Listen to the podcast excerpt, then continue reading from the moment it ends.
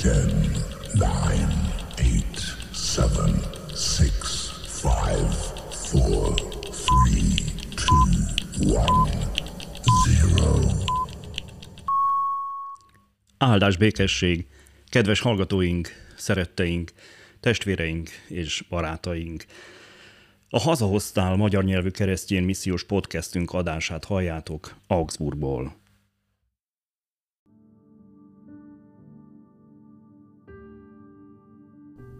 Ézsaiás próféta könyve, 38. fejezet.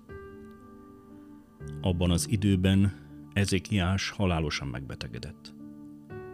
Ézsaiás próféta, Ámóc fia, elment hozzá, és ezt mondta neki. Így szól az Úr, rendelkez házadról, mert meghalsz. Nem maradsz életben. Ezékiás erre arcát a fal felé fordítva imádkozott az Úrhoz, és ezt mondta. Ó, Uram, ne feledkezz meg arról, hogy én híven és tiszta szívvel jártam a színed előtt, és azt tettem, amit jónak látsz. És Ezékiás keservesen sírt. Ekkor így szólt az Úr igéje Ézsaiáshoz.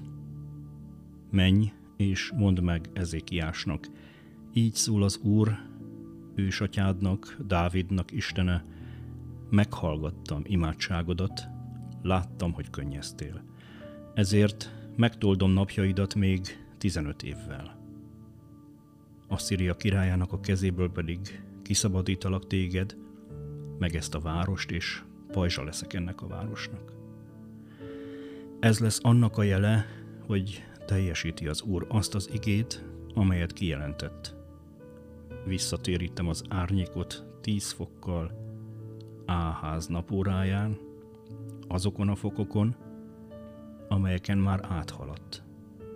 És visszatért a napórán az árnyék tíz fokkal azokon a fokokon, amelyeken már áthaladt.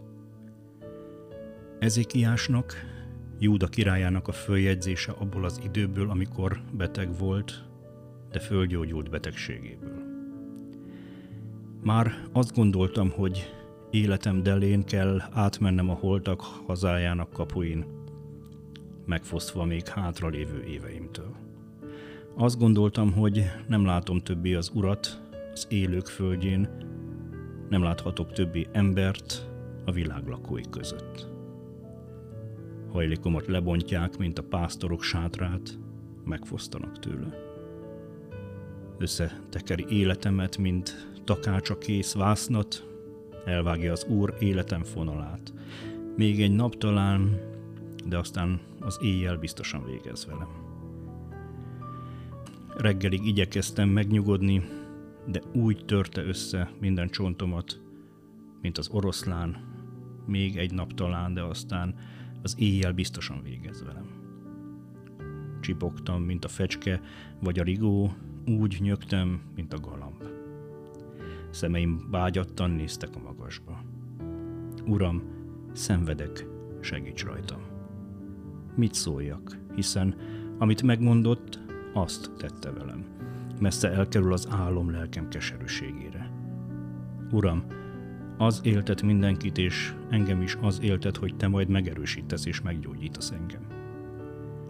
Bizony, javamra vált a nagy keserűség, hiszen megmentettél az enyészet vermétől, és hátad mögé vetetted minden védkemet. Mert nem a holtak hazájában magasztalnak téged, nem a halottak dicsőítenek, akik már leszálltak a sírba. Hűségedben nem reménykedhetnek. Az élő, csak az élő magasztalhat téged, akár csak én most. Az apák tanítják fiaiknak, hogy te hűséges vagy. Megszabadított engem az Úr, pengessük hát a lantot, az Úrházában egész életünkben. Ézsaiás azután ezt mondta, hozzatok egy csomó préselt fügét, tegyétek rá a kelevényre, és életben fog maradni. Ekkor kérdezte Ezékiás, mi lesz a jele, hogy fölmehetek az úrházába?